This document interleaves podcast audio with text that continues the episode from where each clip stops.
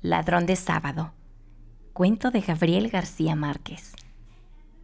Hugo, un ladrón que solo roba los fines de semana, entra en una casa un sábado por la noche. Ana, la dueña, una treintañera guapa e insomne empedernida, lo descubre infraganti.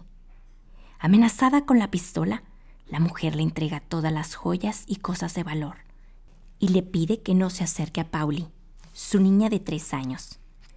Sin embargo, la niña lo ve y él la conquista con algunos trucos de magia. Hugo piensa, ¿por qué irse tan pronto si se está tan bien aquí? Podría quedarse todo el fin de semana y gozar plenamente de la situación, pues el marido, lo sabe porque los ha espiado, no regresará de su viaje de negocios hasta el domingo en la noche. El ladrón no lo piensa mucho.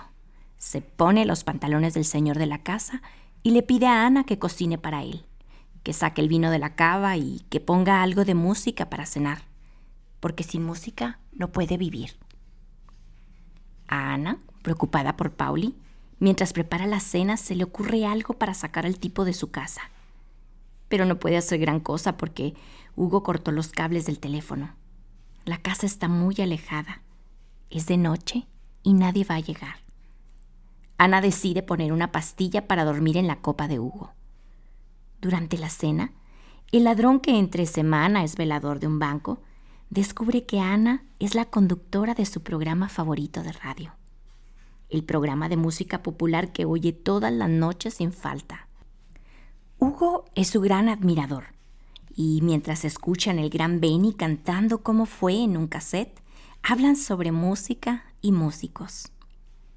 Ana se arrepiente de dormirlo, pues Hugo se comporta tranquilamente y no tiene intenciones de lastimarla ni violentarla. Pero ya es tarde, porque el somnífero ya está en la copa y el ladrón la bebe toda muy contento.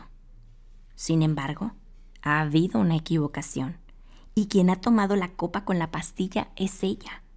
Ana se queda dormida en un dos por tres. A la mañana siguiente, Ana despierta completamente vestida y muy bien tapada con una cobija en su recámara. En el jardín, Hugo y Pauli juegan, ya que han terminado de hacer el desayuno. Ana se sorprende de lo bien que se llevan.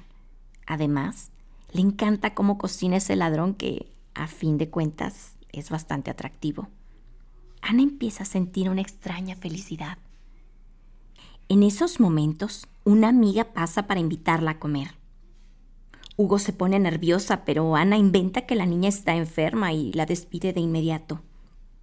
Así, los tres se quedaron juntitos en casa a disfrutar del domingo. Hugo repara las ventanas y el teléfono que descompuso la noche anterior, mientras silba. Ana se entera de que él baila muy bien el danzón, baile que a ella le encanta pero que nunca puede practicar con nadie. Él le propone que bailen una pieza y se acoplan de tal manera que bailan hasta ya entrada la tarde.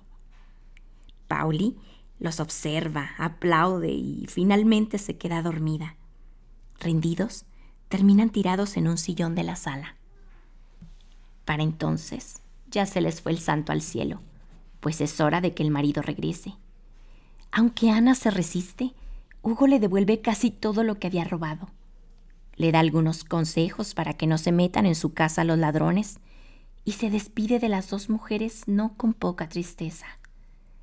Ana lo mira alejarse. Hugo está por desaparecer y ella lo llama a voces. Cuando regresa le dice, mirándolo muy fijo a los ojos, que el próximo fin de semana su esposo va a volver a salir de viaje.